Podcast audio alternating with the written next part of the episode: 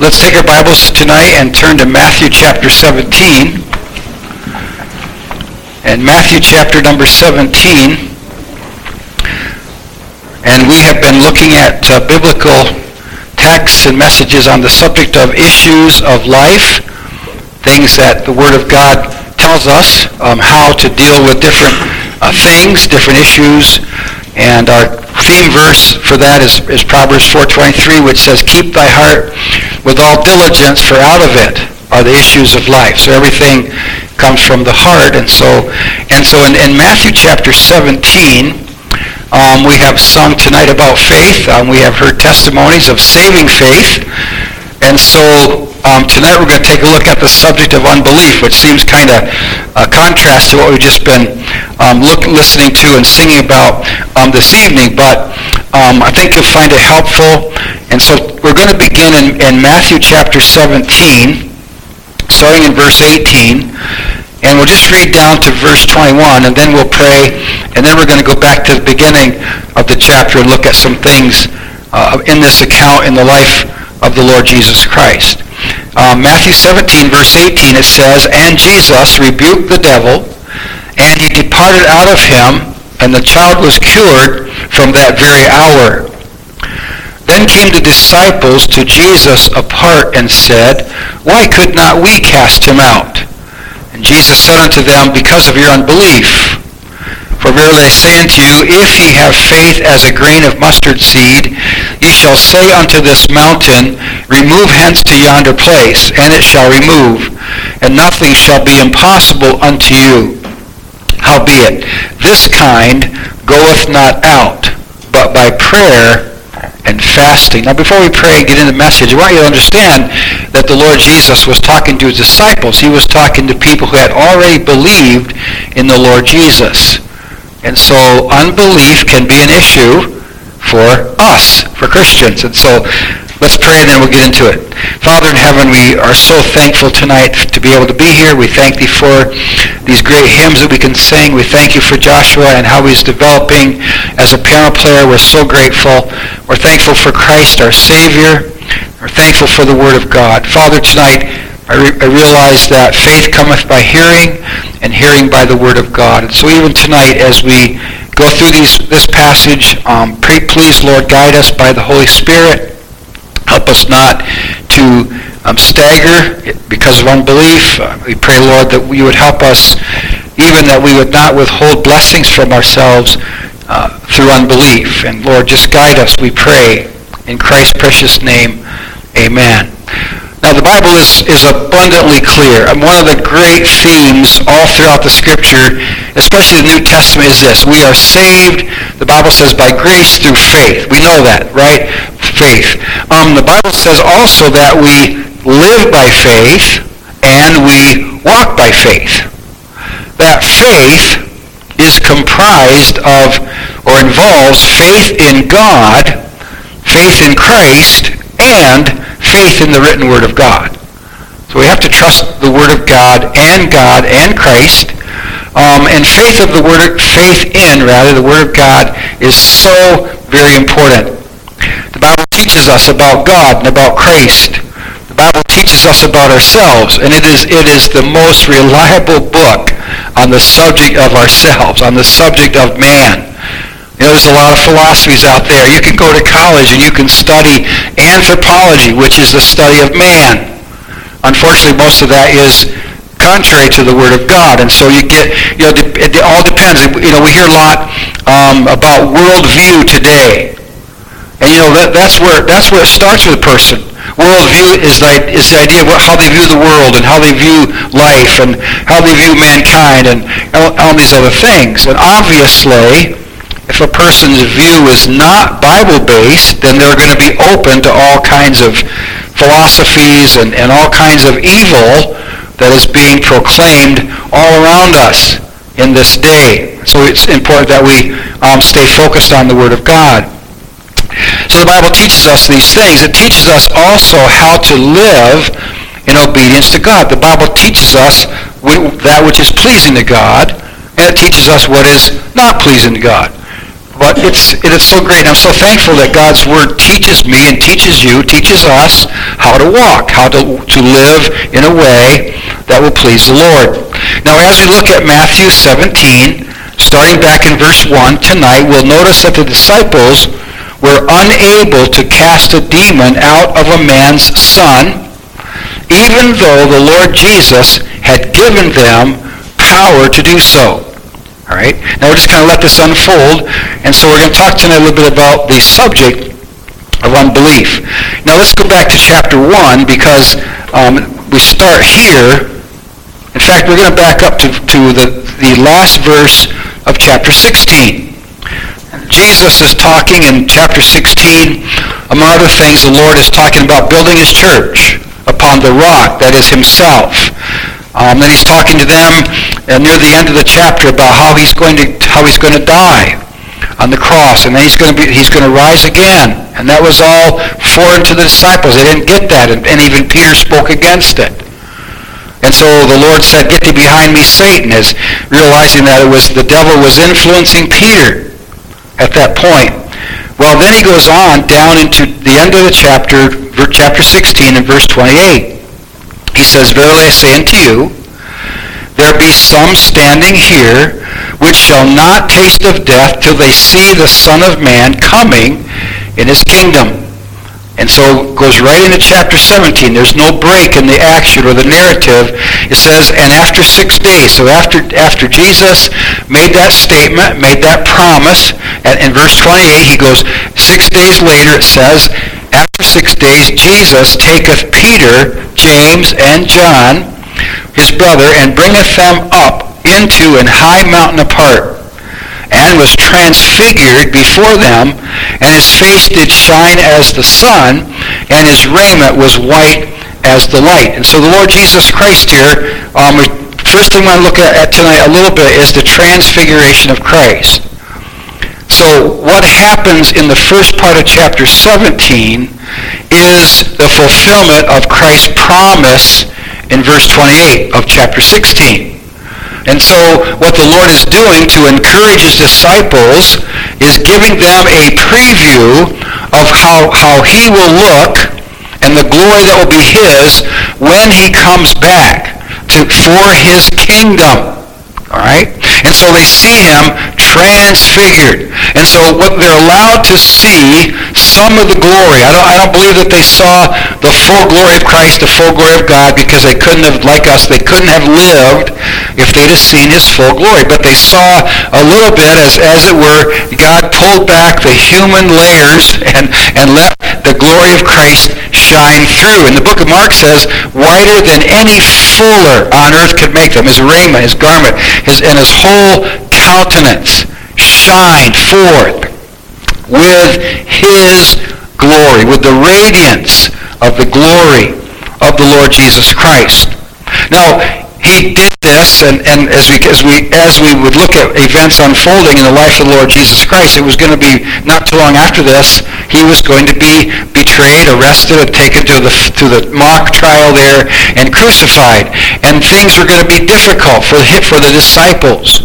And so they needed this encouragement. The Lord knew that. And so he gave them this encouragement of what was going to be. All right? And so he did that. Let's, let's read through um, some more of chapter 17.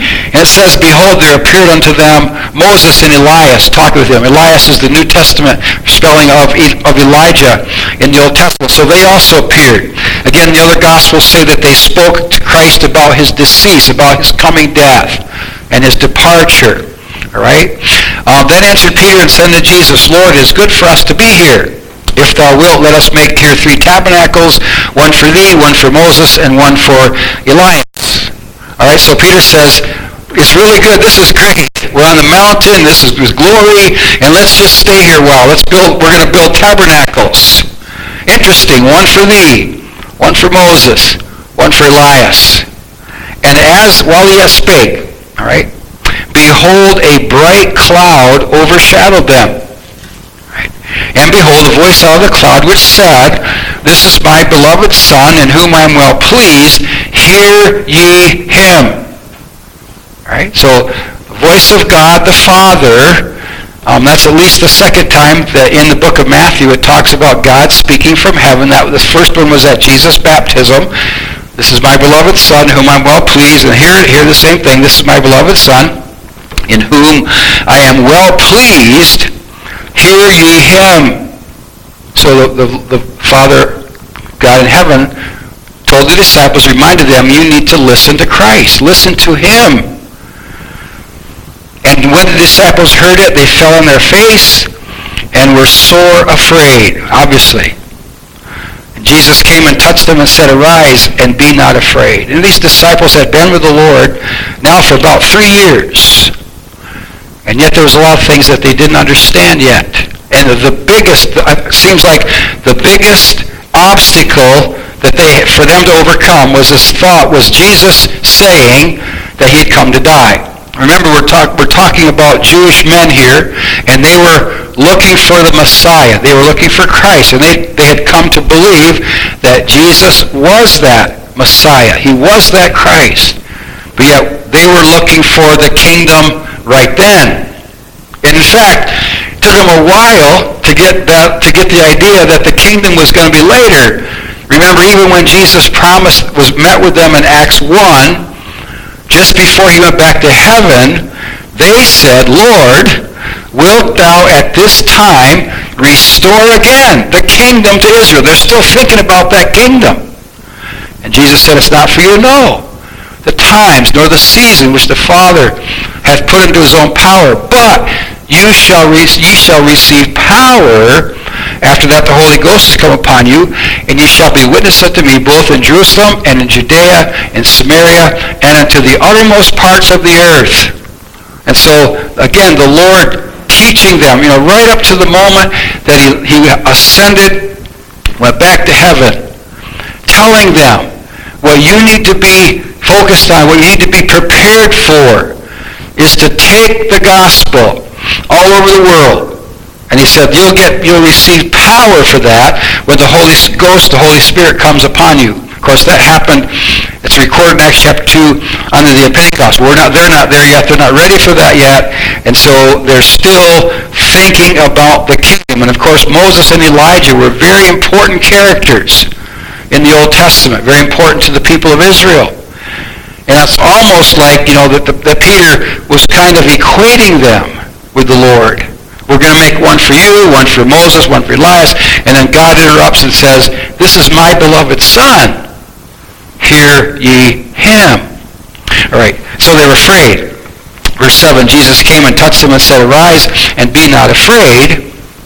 And when they had lifted up their eyes, they saw no man save Jesus only. So, so they, basically the vision of transfiguration is over with, and Moses and Elijah are back in glory, and so it's Jesus, Peter, James, and John.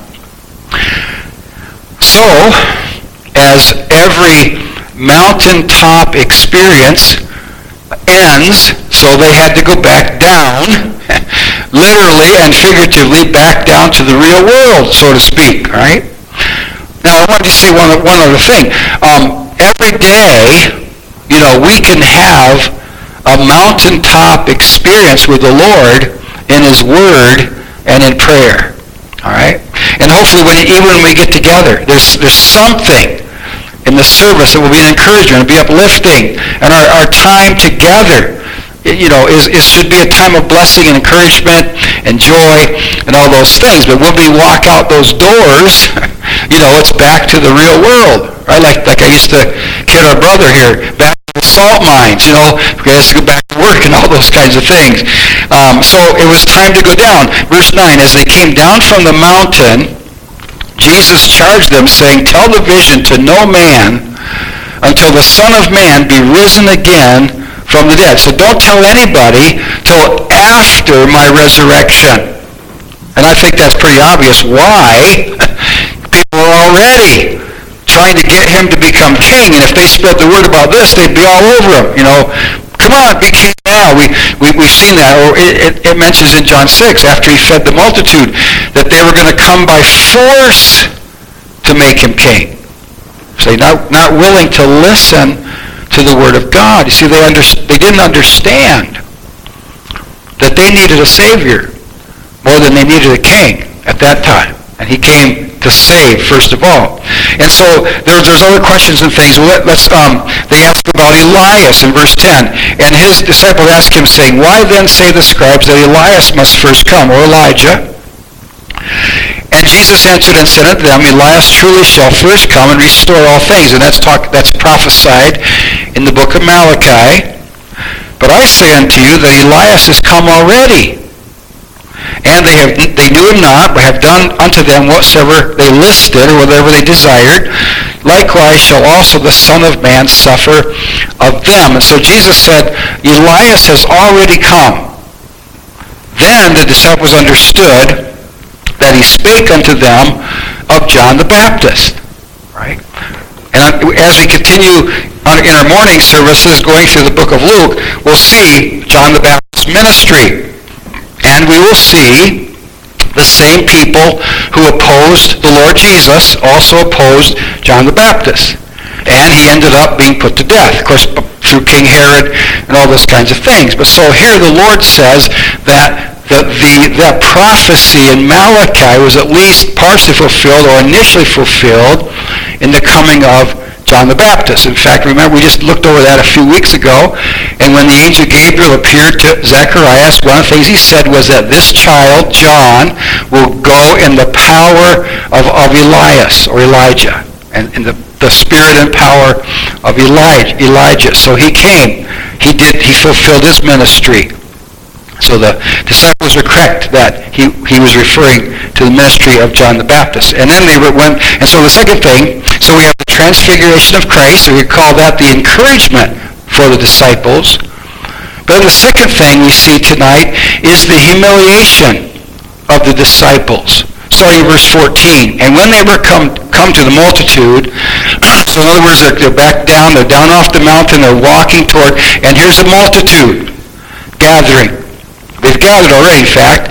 There came to him a certain man, kneeling down to him and saying, Lord, have mercy on my son, for he is lunatic.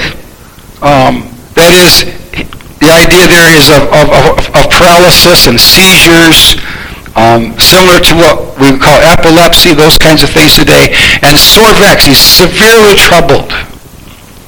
For oftentimes he falleth into the fire and oft into the water. So this boy, this young man was demon possessed, and through that, the power of the demons in him, he often fell into the fire and, and often into the water. Obviously, that's the devil's design to try to destroy. Right? And so he had a, he had a hold of this young man. Um, we're going to take a look at another passage just a moment, but let's stay here for a while. Verse 6, so he has, this is the situation. Obviously a desperate situation, all right? Um, we have several dads here tonight who have had children. And, you know, you would be just, you would just be beside yourself if th- something like this happened to one of your children. You, and so uh, they came to the disciples, and they, they brought him, and, and they, the disciples could not cure him. Verse 16. Then Jesus answered and said in verse 17, Faithless and perverse generation, how long shall I be with you? How long shall I suffer you? In other words, tolerate you. In other words, Jesus is saying, I, you know, I'm not going to be here much longer. I won't be able to deal with these situations personally. You need to have some faith. You need to be able to handle these things soon because I'll be gone. Um, now, keep then he says, How long shall I suffer you? Bring him hither to me. All right? And now let's stop for just a minute. Let's go back to Matthew 10. Let's turn to Matthew 10. So I wanted to show you something here. In, in Matthew 10,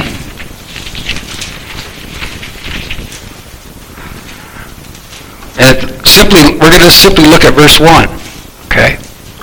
Matthew 10, verse 1, it says, And when he had called unto him his 12 disciples, he gave them power. I get that. He gave them power against unclean spirits to cast them out and to heal all manner of sickness and all manner of disease. And then it go on down later down further down the chapter, he gives them directions and instructions and commands. So they've already received that power. From the Lord. Okay? So keep that in mind. Let's go back to chapter 17. But they, they could not cure him. They could not um, cast out this evil spirit that possessed um, this young man. So, at the end of verse 17, Jesus says, Bring him hither to me. And Jesus rebuked the devil, that is the evil spirit, and he departed out of him, and the child was cured from that very hour. Right? Now, we're going to be coming back to, to Matthew in just a moment, but let's turn to Mark chapter 9 because here is the same account um, written by Mark. And we'll gives a little more details. Again, we're going to start in the same place. The same account. Uh, Jesus Christ in the early part of Mark 9 is up on the mountain. Same situation. And then they come down off the mountain. And the same thing. The, the, the, the man comes and says, I brought my son. And um, fact, let's pick it up, verse 17. One of the multitude, Mark 9, 17, one of the multitude answered and said, Master, I have brought unto thee my son, which hath a dumb spirit, a mute spirit. In other words, one of the, one of the effects of this demon possession was that the boy could not speak. Right? And so as, we, as you read through the Gospels, you'll find out that demon possession had different effects on people. And in verse 18, here's the further description. And wheresoever he taketh him, in other words, the devil just leads him around, he teareth him, and he foameth, and gnasheth with his teeth, and pineth away. And I spake to thy disciples that they should cast him out, and they could not. He answered him and saith, O faithless generation, how long shall I be with you? How long shall I suffer you? Bring him unto me. And when and they brought him unto him, and when he saw him, straightway the spirit tear him. In other words, caused a seizure. And he fell on the ground and wallowed, foaming. All right. So this is a desperate situation to this father and to the son. And the reason I want us to turn to Mark 9 is because Mark adds some details that Matthew doesn't, and he asks his father. Jesus says to the father, how long is it ago since this came unto him? Now, of course, Jesus knew. And he said of a child. Since he was a child. And what's the Lord doing here? The Lord is drawing this man out. He's wanting him to understand that Christ is there. And as we sang tonight, God will take care of you. And so this man is beside himself. He's desperate. And Jesus said, just, just hold on just a minute. Just a minute.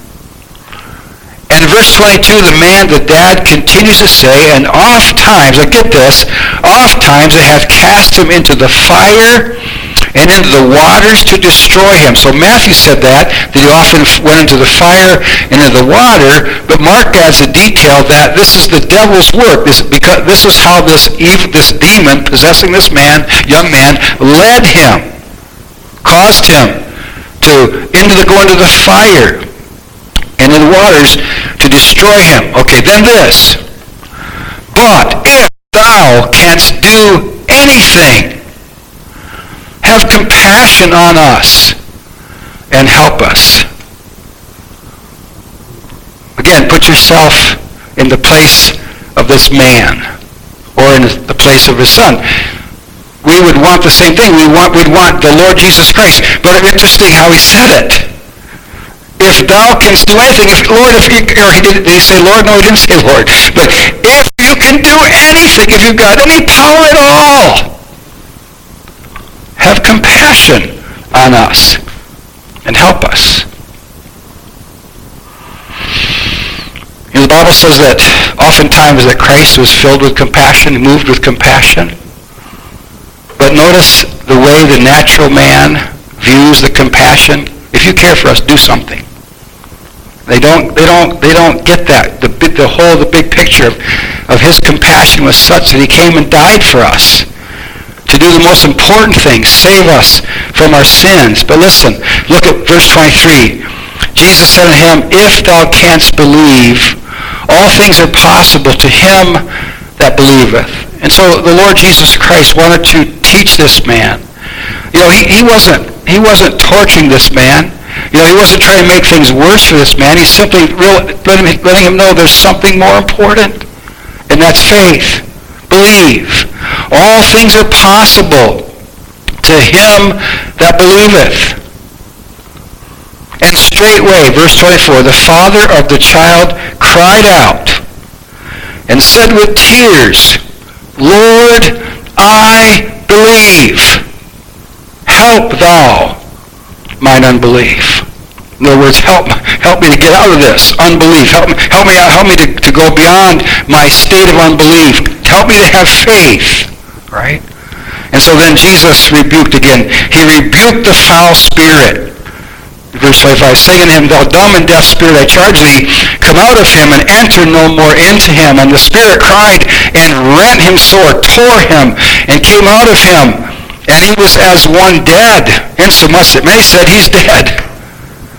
But Jesus took him by the hand and lifted him up, and he arose, perfectly whole, perfectly cured the devil's gone. And he said, don't ever go into him. He charged the devil, don't ever go into him again. Thou dumb and deaf spirit. So he couldn't hear either.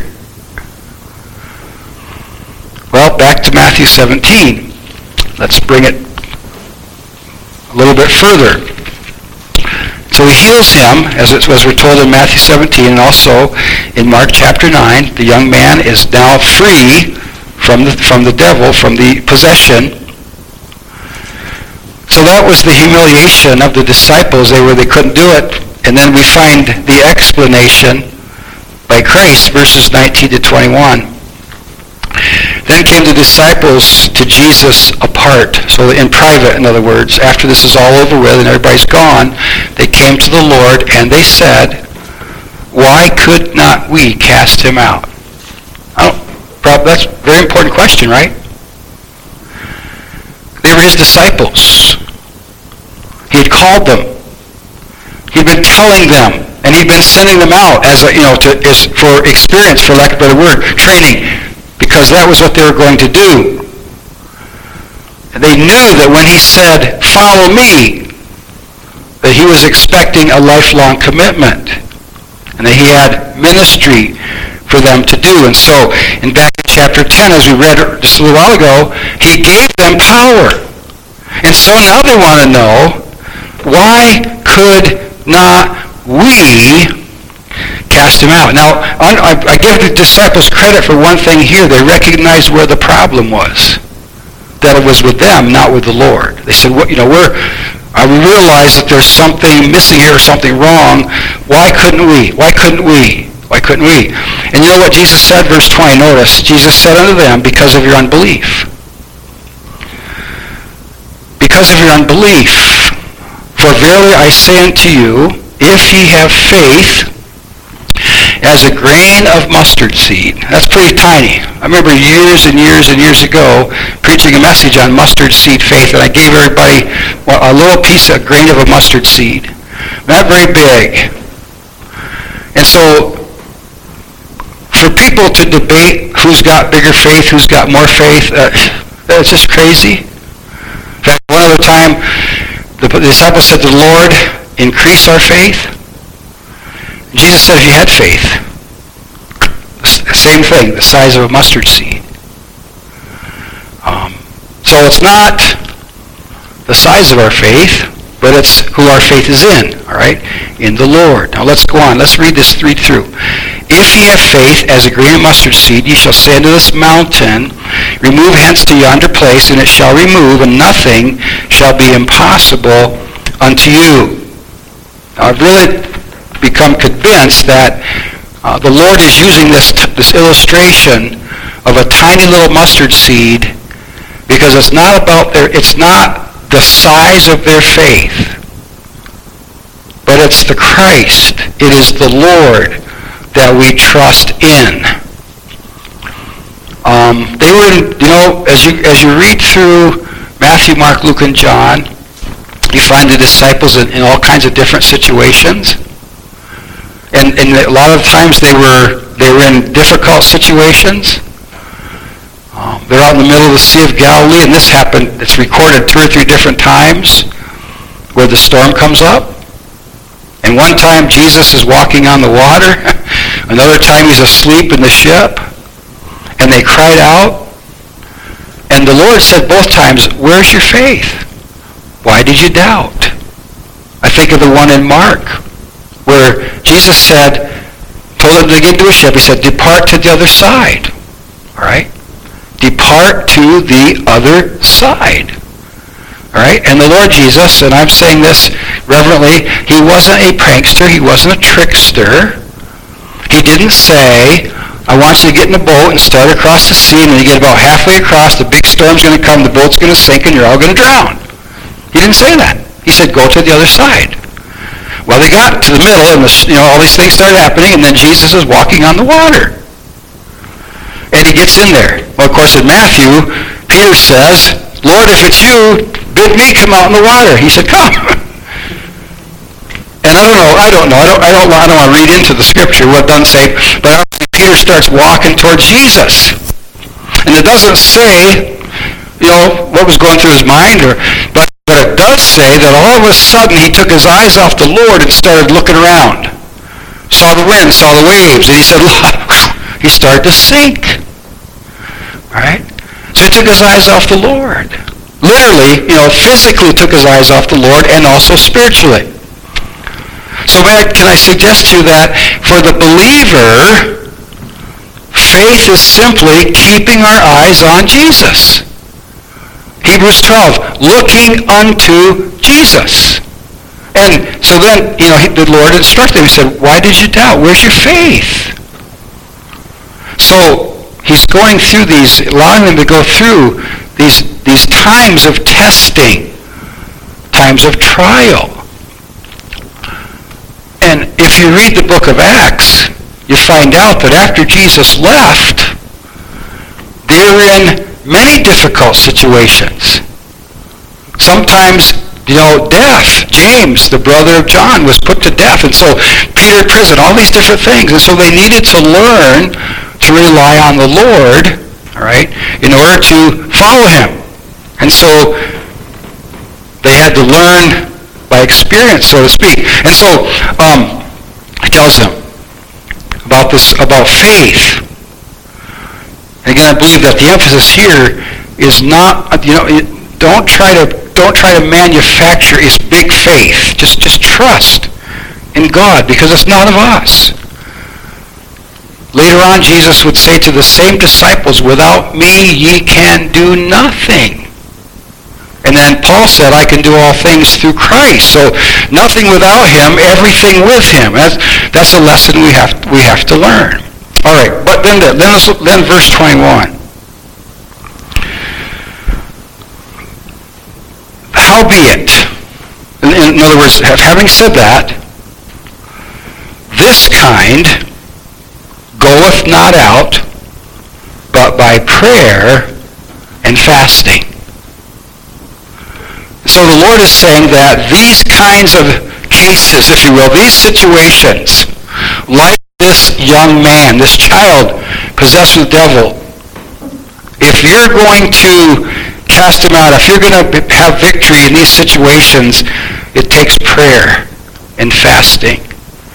So it's not a blank check. It's not a magic wand, this power that he gave them. But it requires prayer and fasting. And is, is not that the case with everything in our life? We need to depend upon God. We need to pray.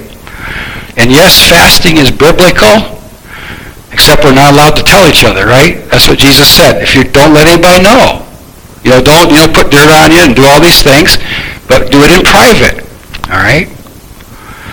Now, not sure. Possibility, possibly they, they thought, well, we've got this power, so we can do this and they maybe underestimated the power of the enemy and the situation that they were in. Now, in closing, I just want us to look at three passages of Scripture kind of to relate to this, what Jesus was teaching his disciples here, even the failure of the disciples at this point. point, first of all, Hebrews chapter 4. Let's go there.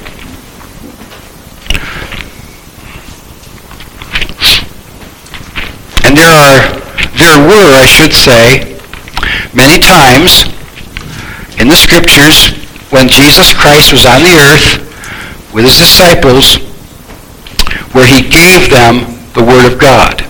He gave them instruction. He gave them commandments. He gave them direction. Go here, go there, do this and preach this and all those kinds of things. And he gave them power. Right? And so let's take a look at Hebrews chapter 4. Let us therefore fear, verse 1, lest the promise being left us of entering into his rest, any of you should seem to come short of it. For unto us was the gospel preached as well as unto them, but the word preached did not profit them, not being mixed with faith in them that heard it. The good news. He's actually talking about Israel in the wilderness. The God, Moses, God through Moses gave promises to the whole nation, but they didn't believe it. Many times we read in the in the you know in um, Exodus and, and beyond, Exodus, Leviticus, Numbers, Deuteronomy, it describes many of the situations, and the book of Psalms often comments on their unbelief and their rebellion, their refusal. You know, they got right up to the brink of the land and they wouldn't go. Remember that? The spies came back. You know, and so they, they believed, the, the you know, 10, 12 spies, um, 10 were bad, 2 were good. Um, and so they believed the 10, and rather than the 2, uh, Joshua and Caleb, reminded them of God's promise and encouraged them in faith, said, no, no, no, can't do it, can't do it, can't do it. So that's what Hebrew, writer of Hebrews is talking about when he says the word preached did not profit them. So the problem, and again, the, the, word, the problem was not with God's word or God's promises. The problem was with them. It says this, not being mixed with faith in them that heard it. Right? So it's absolutely important that when God speaks his word, God gives a promise, we believe it, we act on it. By the way, belief, faith, is, in, is taking action. When God says something, then we do it. And we, we believe that he's going to accomplish things. He's going to do what he said. All right, let's take a look at um, 2 Timothy chapter number 1. And I want to compare this to the power that Christ gave his disciples. Um, 2 Timothy. I hope if I said sec- first, I mean second. Um, 2 Timothy chapter 1. Um, Bible says that God calls people and God equips people, God gifts people for service, for ministry. And such one of those people was Timothy, all right? Timothy was definitely called by God and he was instructed by Paul. And so in the, uh, 2 Timothy chapter 1, verse 6, he says, Wherefore I put thee in remembrance that thou stir up the gift of God, which was in thee by the putting on of my hands. And so Paul's talking there about how, you know, when he laid hands on Timothy and ordained him and, and set him apart for the gospel, at that time God also gifted him, Timothy, at least the gift of pastor-teacher, all right? But isn't, but isn't it interesting what Paul says to him? Stir up the gift of God. Now, have you ever been at a campfire or any kind of a fire where you're burning stuff? Um, I can't say that too loud. I guess we're not supposed to do that these days. But no, if you're, you're burning papers or burning, have campfire, and the fire starts to die down, and you kind of take a stick or something and you kind of, you know, you stir it up a little bit and kind of, know, if there's, and some of the papers are kind of together where you open those up or you, you have a campfire, you, you kind of stir it up and turn the wood a little bit, whatever, and the, fa- the flames they'll flare up again, right? And that's it. The word stir up means to rekindle or fan the flame. That's the idea of that, that word stir up. So what is he saying? He's saying, yes, Timothy was gifted by God, but if he just said, okay, I've got the gift, I don't have to do anything, you know, just go for it. No, there has to be that stirring up. There has to be study. There has to be prayer. In fact, Paul said to Timothy, study to show thyself approved unto God. Right? So we feed that, we nourish that gift. Again, how? Through the Word of God, through equipping ourselves more and more with Scripture, by spending time in prayer, and then by doing, by exercising what God has given to us. All right, and then one last passage along the same line, Hebrews chapter 5. Hebrews chapter 5.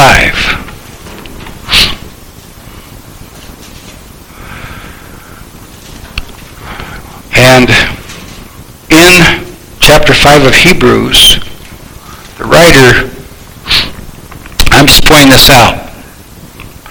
Hebrews chapter 5 verse 11 talking about Christ and the order of Melchizedek and the New Testament priesthood and all those things. He says, of whom, Hebrews 5.11, we have many things to say and hard to be uttered, seeing you are dull of hearing. So these ones he's writing to, they are being influenced by the ones trying to take him back under the law and all those kinds of things. And so they become dull of hearing. They weren't ready to listen to the Word of God. So he says this to them, For, for when for the time ye ought to be teachers. In other words, for the, for the time that you've been saved, you ought to be teaching others you, ye have need that one teach you again, which be the first principles of, of the oracles of God, in other words, the, the, the, the words of God, the commandments, the statutes of God, and are become such as have need of milk and not of strong meat. And of course, milk is the milk of the word, the simple things, and meat is the deeper things. For everyone that useth milk is unskillful in the word of righteousness, for he is a babe. Now that's okay if somebody's been saved six months, but if someone's been saved 30 years, there's, they shouldn't be a babe. They should not still be a babe in Christ, all right?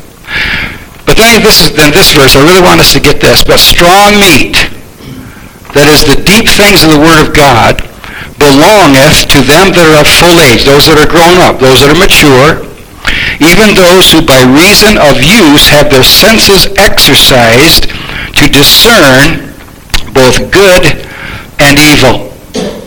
So in other words, being exercised, like going to the spiritual gym, that's the idea there.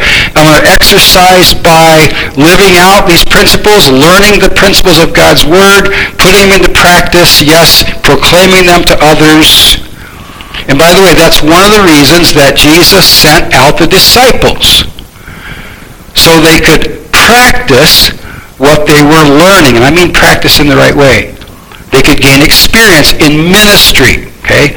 And that's what they did. And that's what um, I remember back in the day when we, when we went to Bible college um, there in Canada, and most every Bible college back in those days did the same thing. They, they basically required us students to do work, to do ministry. All right? Sometimes it was in the church. For example, I mean, for one thing, I got to, I was given a Sunday school class, right? um, after I became a member. After I transferred my membership to Victory Baptist at Prince Albert, um, we, were, we were given that. And, and Jan, some of the ladies would go, they did children's ministry, joy clubs, and stuff like that. And a couple other guys and I, they sent us to a place 50 miles or so away where they were trying to reopen a church that had been closed. And so they really, they encouraged us and they, they gave us these opportunities and we didn't, we didn't know really the first thing about ministry, but they sent us out. They said, listen, you're learning this stuff in class, put it into practice. So that's the idea of, of Hebrews 5.14. It's the ones that have, have been practicing, have been exercising spiritually.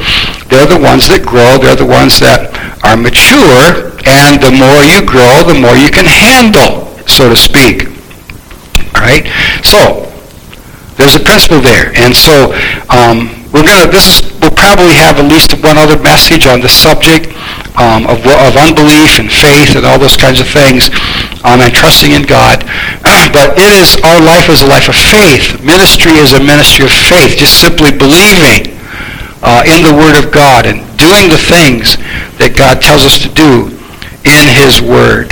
All right, and there's differences. Um, you know, ministry today is different than ministry was in Jesus' day. Um, he gave certain power to his apostles. The Word of God seems indicates to me very clearly that we don't have the power that the apostles had. There's a reason for that. Maybe we'll talk about that in a message ahead. Um, I've never cast out a demon. I've never tried to cast out a demon. Um, I don't have the power. I was not given that power. We didn't understand that. But what do we have? We have the gospel. And I've talked to people that I'm pretty sure were under the devil's influence. What did I do? I just gave them the gospel. And I've, people, I've, I've seen a few people, a couple people I can think of years and years ago who were really being held by the devil, but the, the gospel was given. They, they trusted in Christ. They, they received him, and the power of the devil was broken. And so, anyway, those are, those are some things. Hopefully in, in the days ahead we'll, we'll cover more of these things. Faith. You know, it was James who said, Show me thy faith without thy works. I will show thee my faith by my works. See, we're not saved by works, but the Bible says we're saved unto good works. All right? God bless. Let's pray. Heavenly Father, thank you so much for this time we can have in thy word. And help us to trust in the word of God, trust in the power of God. Father, you have placed us uh, in, in, difficult days, uh, in some ways, the things that are going on around us.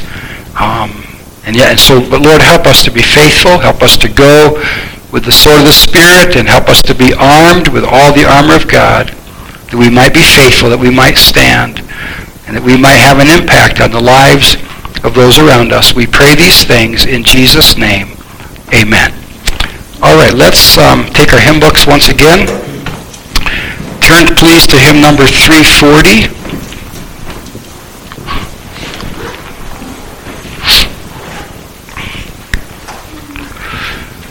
James chapter 4 verse 8 says, Draw nigh to God and he will draw nigh to you. And the hymn, uh, closing hymn tonight, Nearer, Still Nearer, Close to Thy Heart. So um, obviously the closer we get to Christ, the better we're, we're equipped. 340. All right, let's stand please. Let's sing. We're going to sing all four verses. This is a tremendous hymn.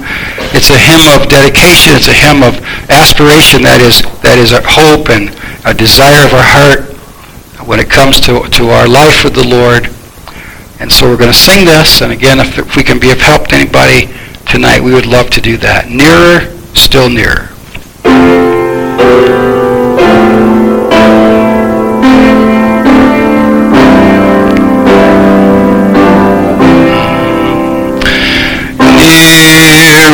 Still near, close to thy heart. Draw me, my Savior,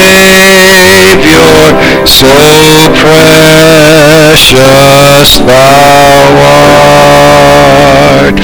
Fold me, oh, fold me close to thy breast.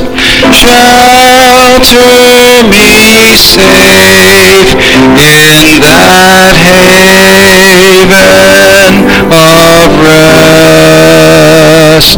Shelter me safe in that haven of rest. Nearer, still nearer, nothing I bring, not as an offering to Jesus, my King. Only my sinful, oh, now contrite heart, grant me the cleansing thy blood doth impart. Grant me the cleansing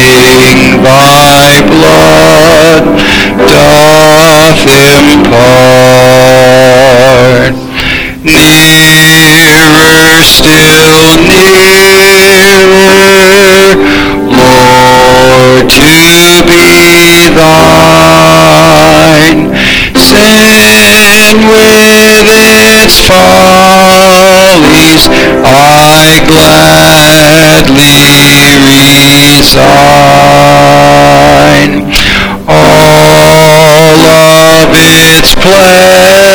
pleasures, pomp and its pride. Give me but Jesus, my Lord, crucified. Give me but Jesus, my Lord, crucified. Nearer, still nearer, while life shall last, till safe in glory my anchor is cast. Through endless ages, ever to be nearer my Savior, still nearer to thee. Nearer my Savior, still nearer to thee. And when the Lord said, or Bible said, draw nigh to God, he will draw nigh to you, that means he wants to do that. He wants to be near to us, and he's always with us. We understand that, all right? Um, let's have a word of prayer as we close. Brother Robert, would you pray for us, please? Our dear Lord, Heavenly Father, we, we thank you so much, Father, for your word, Father, that we have to listen to as it's preached to us tonight. Father, we, we thank you very much for this needed lesson on faith. We just pray, Father, that you would help us with our unbelief at times. And Father, we thank you so much for being our Savior and our Lord Jesus Christ. Thank you, Father, again. We love you and we praise things in your blessed name. Amen. Amen.